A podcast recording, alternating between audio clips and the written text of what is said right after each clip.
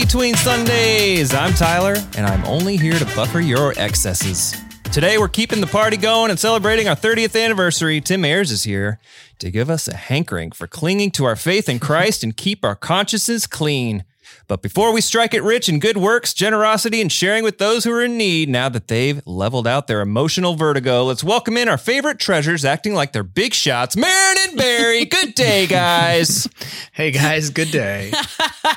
Tim gave you a lot Yeah, to work with. a lot of little for word that intro. nuggets. So good. Don't act like you're a big shot. Tim's here. Tim, welcome back. Hey, it's good to be here. Man, Good to be it here. has been a long, long time since Yeah. you've been here. A lot has changed, but hopefully this feels much of the same. It, yeah, I feel at home. Um, Yeah. you kind of gave us a synopsis of your sabbatical over the last weekend, but um, I want to know more about the the the emotional vertigo part. Like you went on sabbatical for three wait, wait, months. wait. We are Wait. three seconds into this show, and you want to kick us off with emotional vertigo? I, I, want to know what that means. Like We I- go I- we heard all about we heard all about Tim's. Yeah, we, we go straight to the just cut to the depths. art. But I want to know like what does that mean? I Are think you the reason he's going there is because he knows that I'm a really dangerous guest, and he wants to get the thing over Yeah, with literally- really fast. So literally I don't before I get too walked- comfortable and say something that will be permanently damaging. literally I walked before I walked into this room, somebody said, Hey, who's on the pod today? I said, Tim. He's like, I never know what he's gonna say. I'm like, Yeah, me neither. He just told me that same story. I passed yeah. him on the way Yeah, in. there you he go. told me that same story. all right. So what is what is emer- emotional vertigo? How are we doing? Are you okay? I'm fine. No, I'm really fine. The, the main thing was that I wasn't uh, 100% certain. I wasn't even close to 50% certain about how my own emotional state was towards working, Yeah. retiring, Mm. being with Jennifer all the time, not being with Jennifer all the time, all the things that are important to Yeah. me Mhm. everything was important and i just didn't know how i really felt about anything and Mhm. people kept asking me how i was what i was thinking or Yeah. how and i didn't know and so i just felt a little bit dizzy Mm, from it and it only really came up in the last three weeks yeah.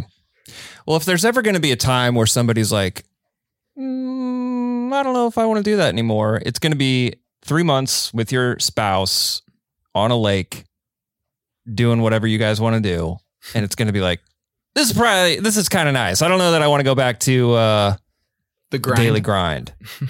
well yeah we were only on the lake for five of those weeks the rest of the time we were mostly here but doing projects that we'd thought about or doing stuff together Mm. Yeah. and we're with our kids from Wheaton quite a bit, and it, it we actually built a new routine. Thirteen weeks is long enough to start a new routine. Yeah. Mm.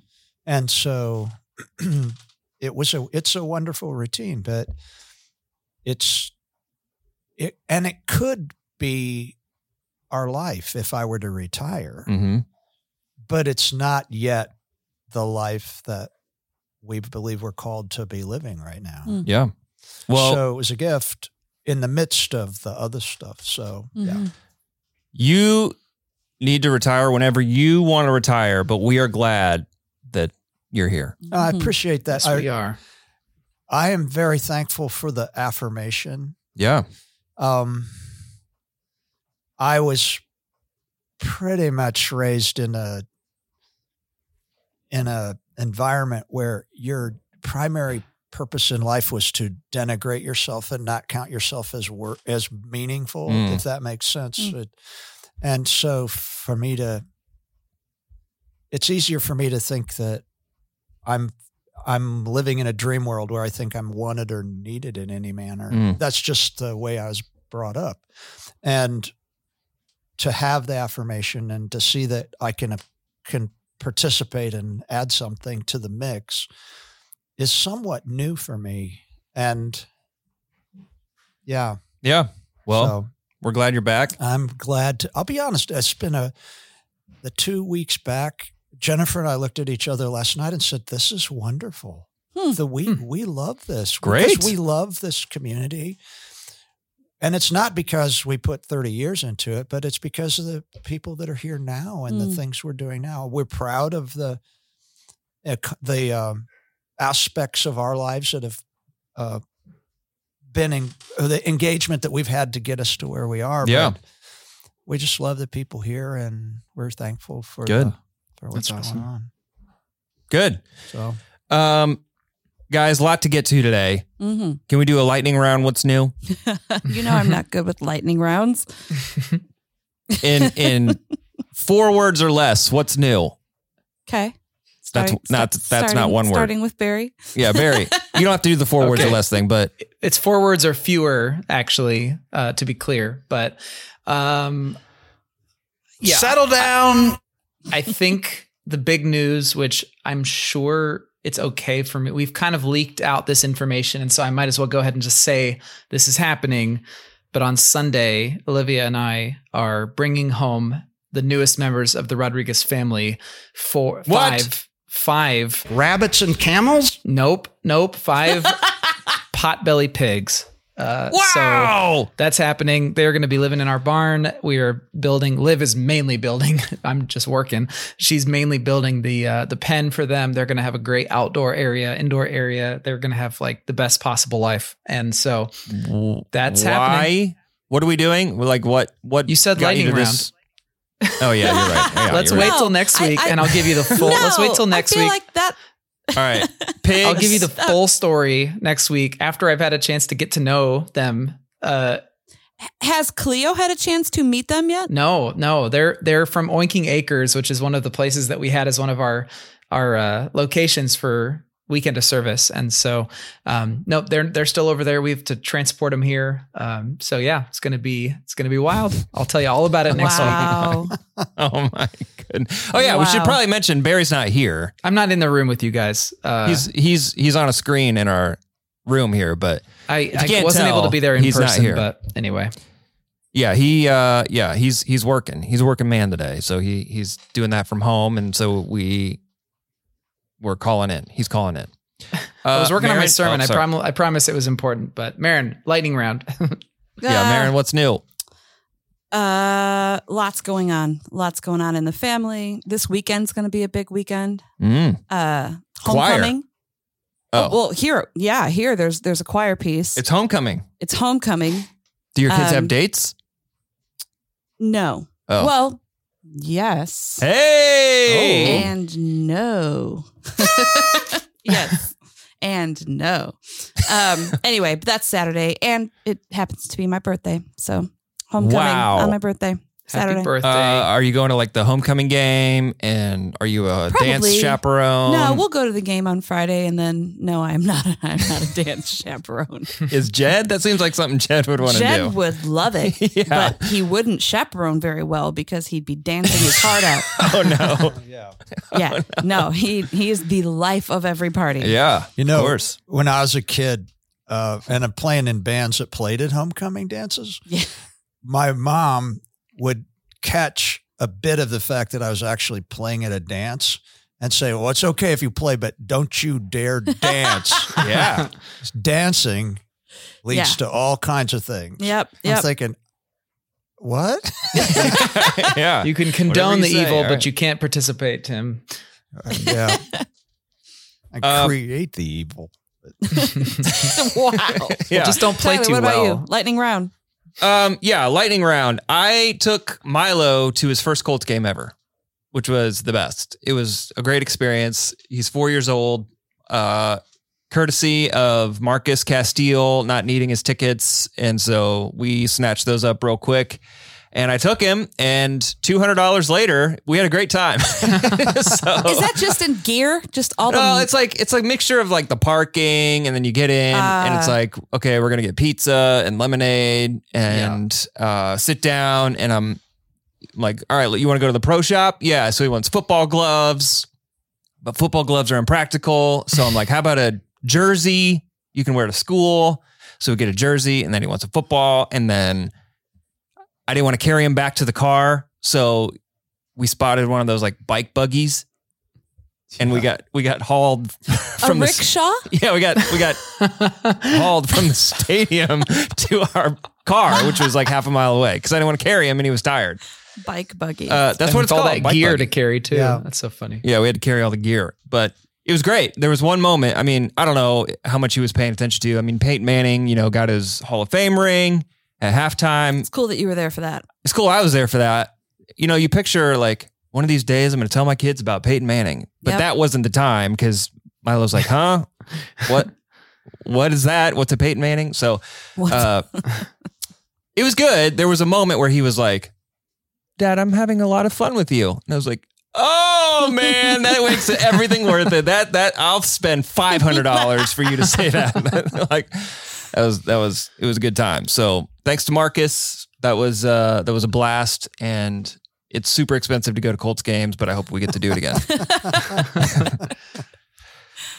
All right, we are uh we're in week 3 of our current ser- sermon series Carry On where we are looking back on the last 30 years of Grace Church and we kind of look toward the future of what kind of church we want to be. And so Tim, you're here because you gave the sermon and the message about um about kind of Paul reaching out to Timothy, writing a letter to Timothy to, in, in encouragement and um, focus primarily on generosity um, of all of our all of the gifts God's given us. But for anybody who hasn't heard it yet, can you kind of give us a recap or a big idea of your message?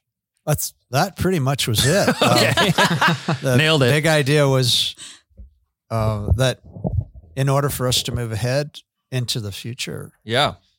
that everybody needs to be on uh, be generous in the way that they can be, Yeah. and that was essentially the biggest of ideas.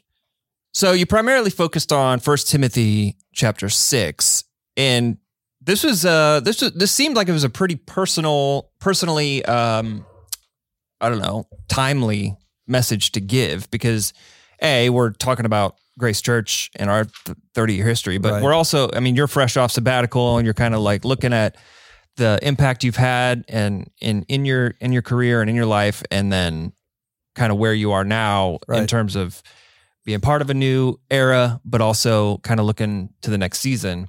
And so, can you talk a little bit more about how how you prepared for this? Was it was it easy? Was it difficult um, in preparing such a personal Well, sermon? the way I prepared for this one, I started out the way I always do, which is doing as much exegetical work as I could on the passages.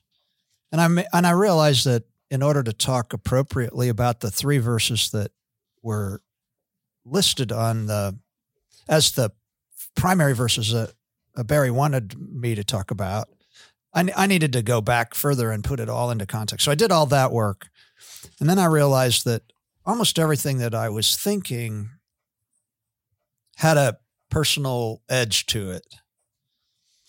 And there was a lot of it from the fact that it's Paul talking to a younger person, Mhm. Paul, the older guy, talking to a younger person. And I'm the older guy. Mm. And I had a sense, not that I was a Paul, that I'm Paul, but that it was this whole, the whole dialogue was relevant from where I find myself now. Excuse me. And so what I did for this sermon was I just wrote down everything that came to my mind and heart. And I started out with reams and reams of stuff. And then I typed it all up. And then I spent the majority of my time editing out what I shouldn't say Mm. because so often so often a message has things to say or to say to you personally that you need to go through that so that you can speak honestly to other people so that it actually you're speaking from a place of understanding somewhat what it'll be like for them to hear it Mhm. and have it impact you. But in this case it was more of a what am i thinking about that? What do i feel about that? This was more about me feeling stuff. And so i prepared for it mostly as almost uh, an opportunity to tell the congregation that i was thankful for the sabbatical. I didn't talk much about that but i did thank them. And then to say okay this is how this is all hitting me at this Mm. moment. Because to be be honest, I was writing it in the space of of just coming back and being back and forth in my head about what do I think about this? What do I, th- you know? Mhm. And I have to be honest, I never had a thought that it was a bad thing to come back. But I am old enough to. I just went to my 50th high school reunion on Saturday night after I preached on Saturday night, and You're a grown up boy. and um, yeah, and almost everybody was asking me, when did I retire? Have you retired yet? That's what else everybody's asking. Have you retired yet? Mm. Are you retired? No, they didn't say that. They said, "Are you retired?" Because almost everybody was, Right. Mm. and I don't feel retirement like retirement material right now Yeah. because of all if you put it all together i still feel like i have something to offer Mm. that's valuable in because the church is not the church is something that needs everybody Uh, this is Yeah. exactly the Yeah. point of the message yeah. the church still needs people like me hmm in the mix and at the appropriate place Yeah. and that's what I was thinking about mostly as I was preparing that sermon. And and I hope I made that clear. Yeah, Uh, for sure. Uh, what what kind of feedback have you gotten? I have had a tsunami of feedback. Mm. I was not prepared for the number of people who've written to me or contacted me in some manner and people who've talked to me about people they've talked to hmm that there was just something settling about it to particularly older people Mm. because it gives them permission to be down with all of this. You know, it's like I'm saying, I love this and I'm down with this and I love this new young lead team and I like where we're going. And for some reason, you know, older people are just not supposed to say that about younger people for some reason. And I think that that's generally always been the case. Mhm. But people were saying, wow, if Tim's feeling this way and it's, then I can speak to that. I had a great breakfast with somebody this morning that that's what all he was talking about was not, he didn't really talk about my message. He talked about the people that he'd run into who had been thankful for what I said. And I honestly, guys, don't know what I said that was so moving. I think the Holy Spirit takes our stuff and and manipulates it in people's hearts to the Yeah. appropriate point. Yeah. Yeah. And I just need to I just need to say what I really honestly believe at the end of the day is the stuff that the Holy Spirit is telling me to Mhm. say. Because I don't I didn't have an axe to grind. I didn't have anything like that. I don't I, I was just talking openly about what I thought the text said as it relates to us. hmm You did say something that really caught my attention because, again, you were here since before day one, as you said Yeah, in, your, I have in your I message. was, yeah. that this young lead team, of which I'm a member, is actually older than the team of leaders that initially. Absolutely. started Grace Church. Absolutely. I was wild. 38. I was That is- yeah. 38 and I was the oldest person. Wow. That- That's the- crazy. The, vast majority of the people that started Grace Church were members of a Sunday school class from Faith called the Home Builders. And it was the people who are starting their families. Wow. And yeah, and I mean, almost everybody that was in that class, I was one of the oldest people in the class. And yeah. Well, I the mean, other thing that struck me was that you said that you, at that juncture 30 years ago, had older people hmm who were supporting you and investing in you. And that's why Grace became what Grace became. Absolutely. We, the yeah, in fact, I ha- Amy's parents are one of those couple, but the faith church that planted us started in I want to say like 1965 or something like that. I was in the 5th grade. And they all seemed like old people, but they were all in their mid 30s Mm. Hmm. with little kids. And the list is, I mean, it's amazing. I mean, there's still people at Grace whose parents started Faith Church. Wow. Um, I could tell you who they are, but uh, it's not important right now to name everybody. But the point is this that they had come out and they started a church out of a terrible situation. And it was terrible. And that yet they had to figure out how to become a community hmm and how to do this. And they were without a senior pastor the first year Wow. maybe two. I remember, and we met in places like we met at Best Lock in the factory. They have a little chapel. We met there. We met at Orchard School. We met in a Seventh Day Adventist church for a year.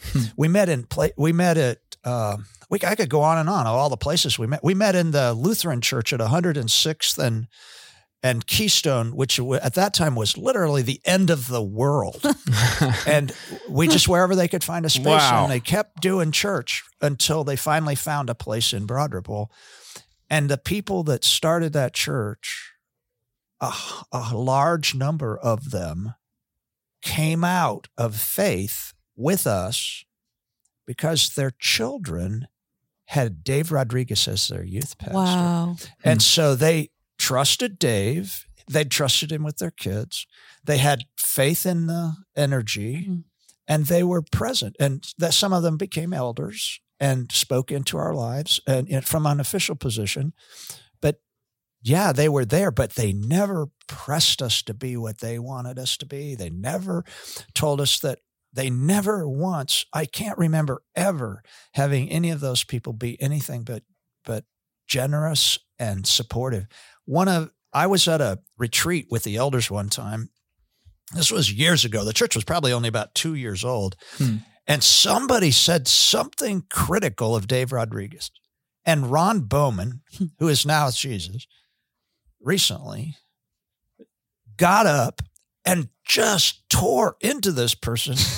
and you know, I don't even remember what the complaint was, but I had, I was taken aback that this older gentleman was so adamant about the fact that you are not going to come here and talk about him that way and you don't know what it's like to be in his but all this stuff and I'm thinking wow and Ron Bowman really never had much to say about leading the church he just was supportive he was Mhm. there but he was just supportive Do you do, what do you attribute that?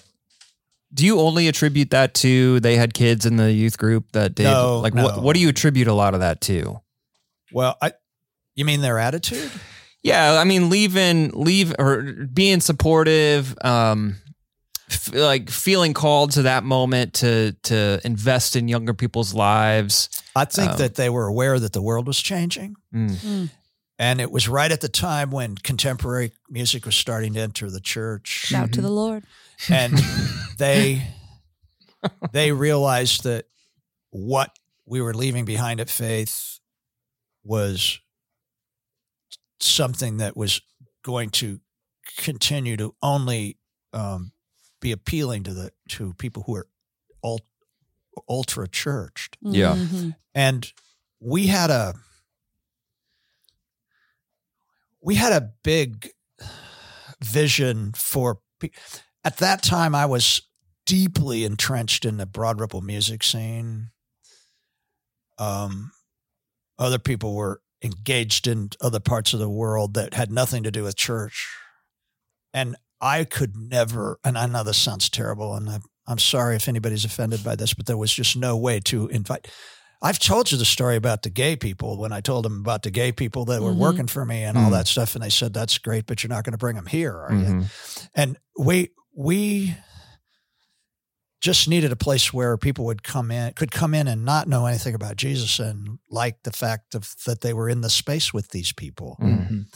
because they didn't feel cult- so culturally unaware, or they didn't know what we were talking about, or they didn't know. I mean, Mhm. it was just like we started something that at its time was pretty much unheard of in Indianapolis. And um, Was it one of the first non-denominational churches in the world? we area? were denominational. Oh, back then. We got we came out of an E Free Church and we were still an E Free Church, but it had no impact on anything that we did.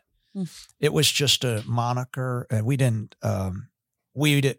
I don't ever remember meeting with E Free a leadership Mhm. or anything particularly. Mhm. I mean, I went to the E Free Seminary because it's a great school. Mm. It had nothing to do with our, e, our evangelical free connections, and so no, it wasn't an independent church, but it was certainly independent in the way we carried ourselves. Mhm. And and the best part was that there was no que- you couldn't come to our services and not know who we were following. Hmm. I mean, it was a it, we were not pretending to be uh, hip so that we could backdoor them on Jesus. It was never like that. We just made following Jesus something that people could relate to So Tim, without all the other cultural trappings. Tim, you you were talking about how this sort of older generation at the beginning of grace they saw their role as um, you you talked about them uh,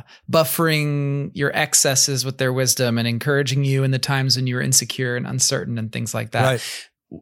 It is it is it identical now in this time of sort of as we've said like a new generation of leadership at Grace because the thing that's so different is that we're not technically starting something new.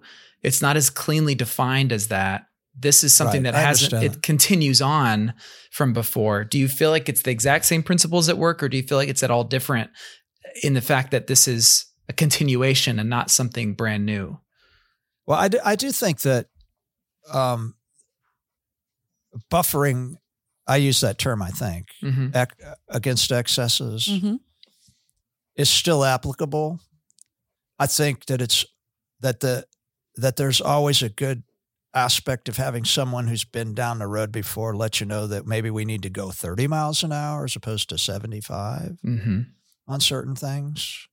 And the excesses are mostly wanting to to see things happen sooner than they may be able to happen without leaving a lot of damage in your wake with certain people. Sure. And the thing about building up, I think that's always applicable. I don't think there's anything related to time that changes. Everybody has insecurities and everybody has uncertainties. And it's always helpful to have somebody who believes in you, who sees the th- thing but from a different angle, like from a higher place Mhm. and can speak to you. I mean, I I honestly probably get more joy out of seeing people move into their gifting in a place of confidence than anything. Yeah. I don't it's, here's the thing. I, I don't know anything that's unique. I just know stuff that you pick up by living and doing the sorts of things that I've been doing. And there are lots of people that have picked that stuff up and and and everybody else younger can pick it up if somebody else just keeps them from falling off to the wrong direction or Mhm. getting worked up about the wrong stuff. And that's what I that's what happened to us. And uh I just want to be able to continue to do that for others. For you guys, for a while, I thought, you know, everybody's telling me I should go do this for other. I, you could go to other churches and consult other churches. I don't want to consult other churches. I don't. I don't. I mean, I don't. I don't want to have to learn the nuts and bolts of other places so that I can tell them what somebody in the room ought to already know. Mm. Mm. And so, you know, that does that make sense to you guys? I just Yeah, I wrote down one of the things you said sharing your wisdom and bolstering a young person's confidence. That's the essence of mentoring. And that Paul was writing a mentoring letter that's what. Yeah, Timothy. yeah. And I Mhm. didn't think of that. You know, I read that in a couple of commentaries, and I thought, wow, I need to look at that. And then as I looked at it, it was that's what it's about. It's about exactly what Mhm. you just read, and I. Uh, And in the beginning of Grace Church, again, as we're celebrating 30 years, I keep going back to some stories I've heard that have come to light this September as we've been talking about this stuff. You shared a story in your sermon, Tim, about elders that came out of Faith Church that supported you as young leadership. Right. But Barry shared a story, I think a week prior, of somebody who went up to a young Dave Rodriguez and said, Hmm. Okay, I expect you to retire or whatever, that you could do this for three months, but I expect you to step down. So it wasn't smooth sailing. You definitely had some That- opposition. that person didn't come out with us. Mm. Oh, they weren't even a not part of surprised. it.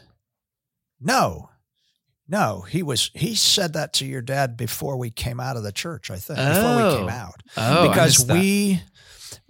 I could be wrong on that, Mhm. but I know who it was, and he did not come out with us, and the, he stayed at Faith, and your dad was the senior pastor of Grace Community Church for a good deal of time while we met in the gym separately from the other congregation.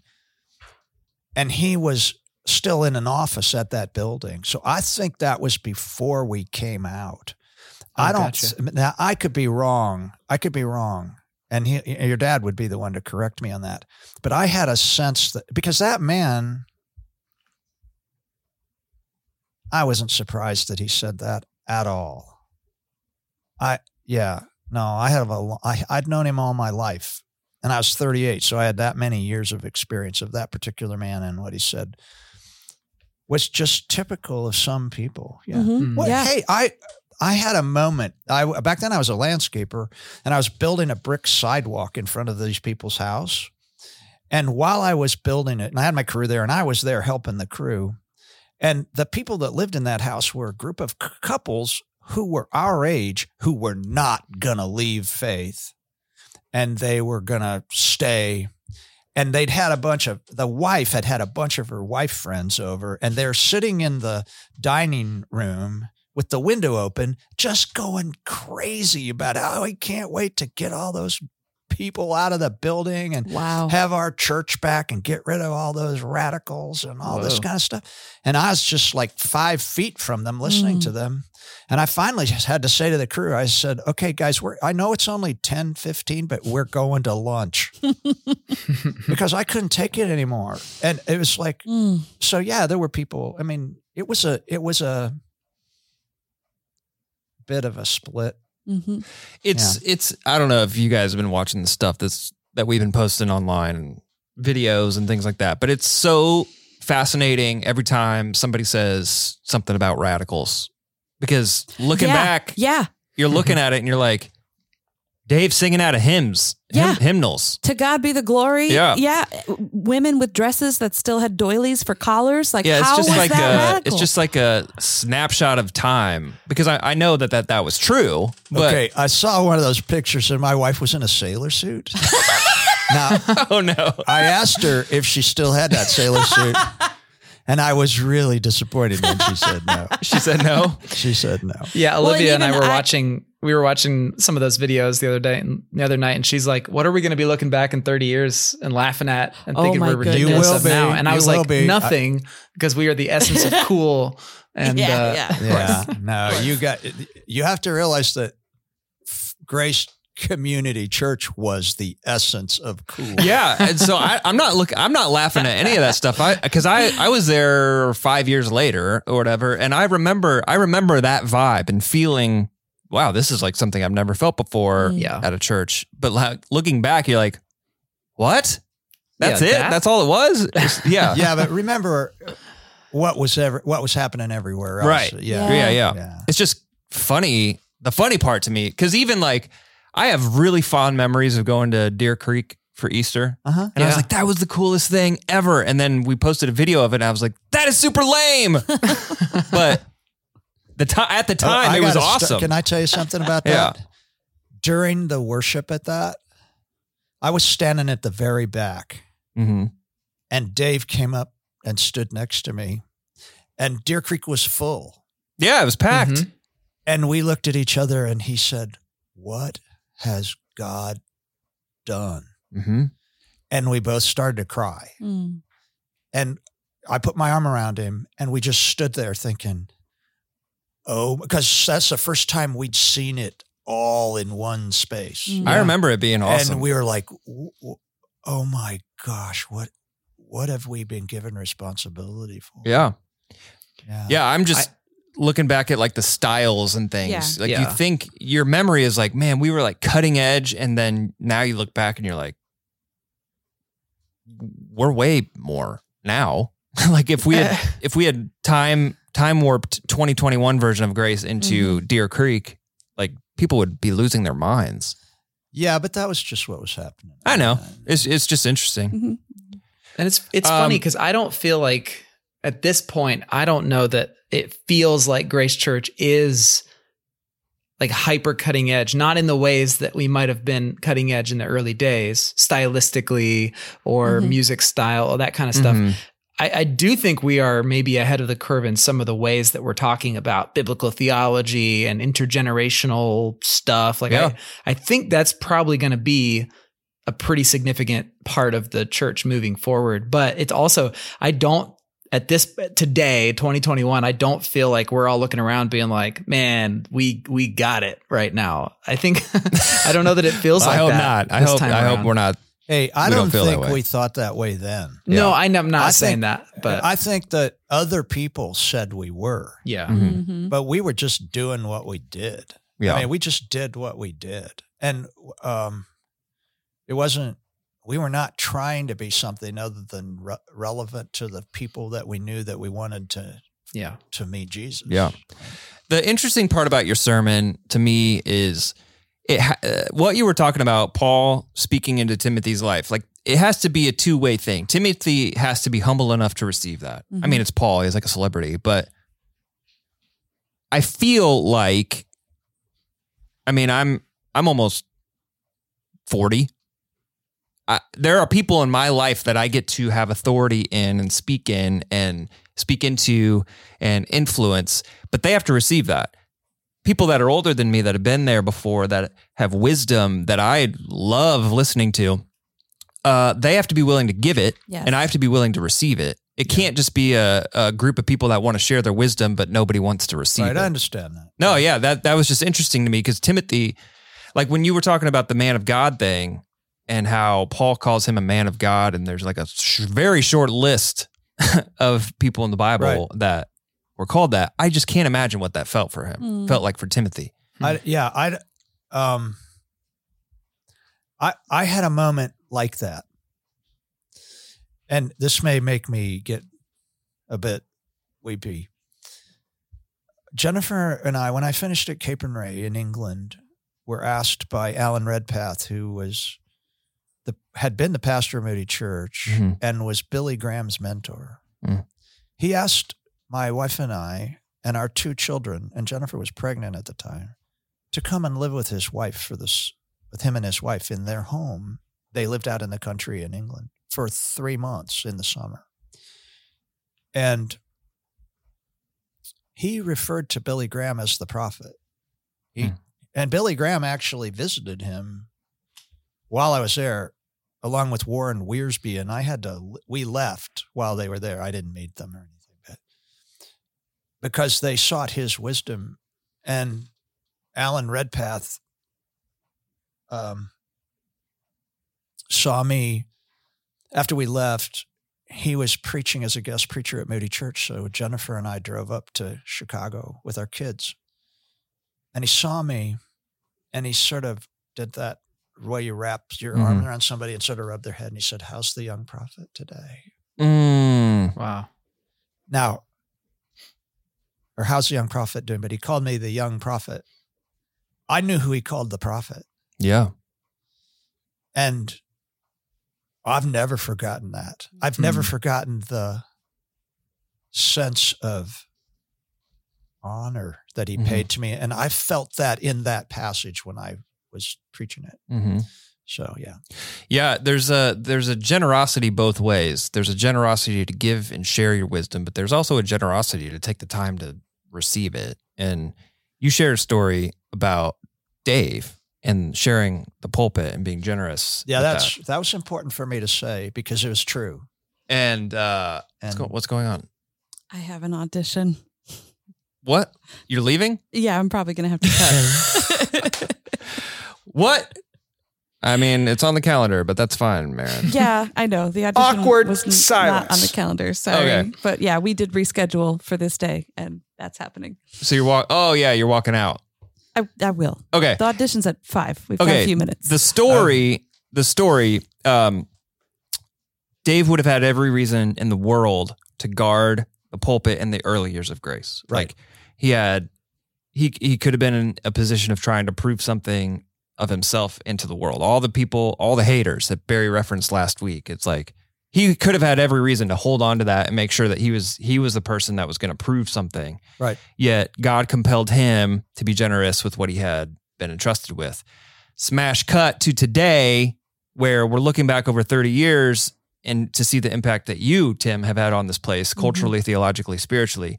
The amount of people at Grace who have been mentored at some level by you and Jennifer, the stuff about women in leadership, the stuff about kingdom theology, all of it, we can look back and say God worked through Tim to bring the kingdom on earth as it is in heaven. But all of it could have been squelched. All of it could have been different had God not compelled Dave to be generous. That's exactly what my point was. The the truth is, had I not been given opportunities to speak and people not approached me as if I had some sort of authority within Yeah. the church because I was speaking and treated me pastorally, I would have never had the experience of a pastor to say, you know, now that because I sold my business, I had sold my business and I was trying to figure out what to do with myself. Yeah. And being a pastor probably was not an option I would have thought of if I'd not been given the opportunity to walk alongside of Dave in a space that he gave that space to me. He didn't owe that to anybody. And he and I wasn't the only person that he allowed to have his pulpit, but I think I was the prime I was the primary second Mhm. and um and he didn't he didn't do it infrequently either he did Yeah. it frequently he Yeah. gave me the pulpit frequently even from the first year and that was the gift that led me to here to Yeah. do this So it made me think about all the times that maybe I've missed opportunities to be generous to someone else. And I don't know what those are, but a few come to mind. And what are the ripple effects of of choosing not to be generous? Like obviously the the the things that we're celebrating, especially like with you and you're I mean you're I knew you when I was in high school, you know, mm-hmm. the, there are ripple effects of of Dave's choice to be generous with you and your choice to be generous with me and you know so so on and so forth. So whose story what are the ripple effects of not choosing to be generous? What are the uh whose story am I a ripple effect in? I don't know if I have answers to that.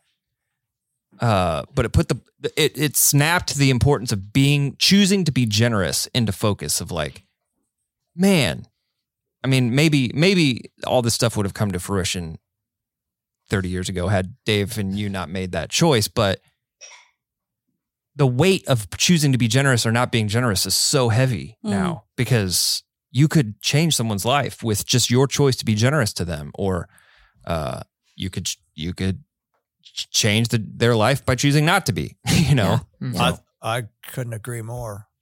Yeah. Yeah. I felt almost compelled at the highest level of compulsion to Yeah. speak to that because most people don't know my history. Most Yeah. people at Grace don't know the history. And I don't want to go into great detail, but the truth is that I I needed to say he would never say anything about that right and yet the the lesson in it is so great. Mm. yeah Yeah. it's like that's the destiny making or breaking stuff that we talk about like Right. Mm. Yeah. Um, Marin has to go. so we were going to do like a Tim bringing music, Marin bringing music, but Marin's got to go. Well, it. The, I've I've got mm, just enough time to hear Tim's song. Let's hear it. Okay. So, so a Can we huge do one song? Barry, are you good for one song? We can do one song. Yeah, long. let's do it. Okay, I got to tell you, the reason I picked this song was because Jennifer and I decided while I was while I was on sabbatical that this song, that's an older song, but it f- has like all the elements of of our souls. It has like this deep groove. Yeah. It has killer guitar player who plays like Harvey Mandel. Play it. I want to hear the elements of Well, their souls. So It for anybody has- who hasn't kept up, like Tim, when he comes in here, he brings songs that I've I've definitely never heard of. Marin, Likely, I've never. I think he's trying to challenge us Yeah, every so- time. I'm So- not. I'm not. no, this was Jennifer and I danced to this song like Well, five weeks ago. yeah, last time you brought a song in, I added it to like one of my most played playlists. So, Really? yeah. Oh yeah. So Wow. here we go. This is called uh, "Night After Night" by Bill Quateman. Yeah. Thank you for being generous, Tim. yeah.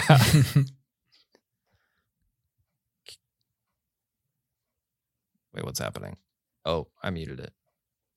You got to start at the beginning. and it's got to be crank too. he says that every time. Every time.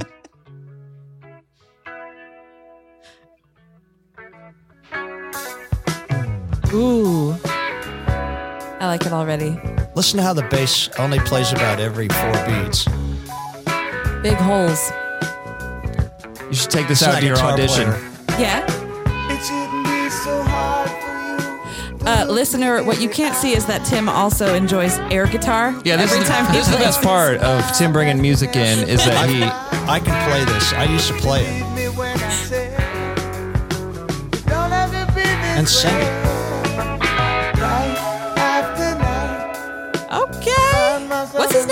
Bill Quateman I have never heard of Bill from Quateman. So you and Jennifer danced to this song. We did one. Yeah. He's played it dancing right now. Yeah. This is big holes. It's Yeah. that Rhodes. Yeah. Yeah. That's very bluesy. Don't know what it is. The uh, Wow. You know you better the album cover here You can't go on like this. is uh, very interesting. A lot of lot of chest hair going on. Yeah. With a song like this, I would expect. When we played it, the band was just like deep groove, two girls singing, Jennifer and another really good singer. And the place would just go into this after night. this is amazing. I gotta go, but thank you so much for playing this song. This is fantastic. I see Dave. He is he is signaling to me through the window. All right, Marin. Sorry, guys. Do justly, love mercy. Can you hear And the what- Harvey Mandel in that though? Oh yeah. Um, Tim's not I'm letting you. Tim's not gonna let you leave. I'm hearing Steve Winwood in this group. Yeah. All right. Goodbye. See you, Marin, Marin. will you send us out?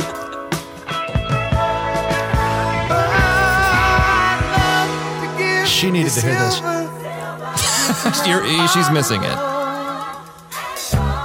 Yeah, this is. Unfortunately, Tim, it's just me and Barry now who probably only appreciate half of what Marin appreciates. yeah. Yeah, I don't know. I'm sorry, guys, but this. It's always been this way. Oh, now after night, I find myself in love, baby. That's just such a deep groove, guys. No, I. I find your love driving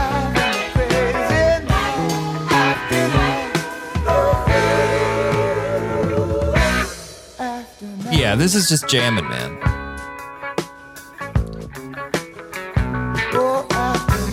Hear the girls back there? Yeah. That's what we had the girls, man. It's- Oh, so you guys played this song? Oh yeah, we played. I was in a band that just was blue-eyed soul to the max, and places would just fall out. And when my wife and this other girl, Yeah. would, s- you know, Yeah. start doing this stuff, yeah. and just it was just crazy cool. Yeah. Yeah, So is this a uh, what is this? 80s? When did Bill Quateman? 70s. 70s. All right. and I'd go like this. I'd go like do that solo. I'd go. I'd take point to the Oh, guitar. yeah. Like I was playing a, a big red 335 back then, and it's. it was just heaven. Whatever happened to Bill Quateman? He's still around, and you don't want to look him up.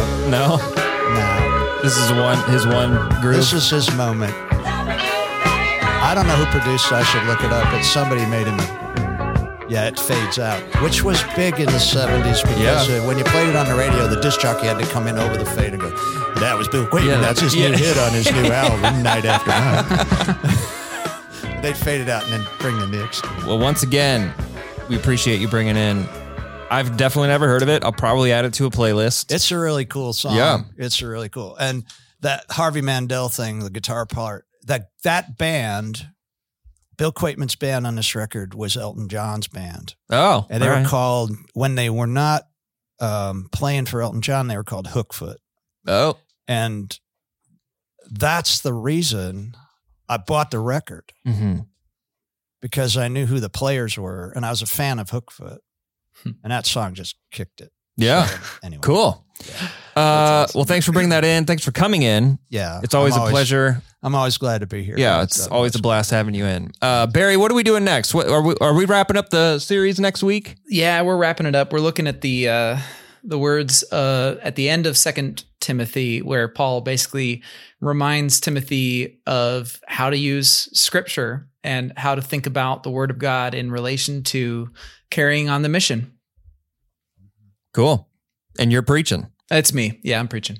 Yep. So we'll be we'll be back next week, but uh, got it all covered this week. So Marin, Yay! whoops, Marin is not here to uh, send us out. Barry, do you mind doing doing us the honors? Yeah, I'm glad to. All right. All right. Do justly, love mercy, walk humbly with your God. And we'll see you on the other side of Sunday.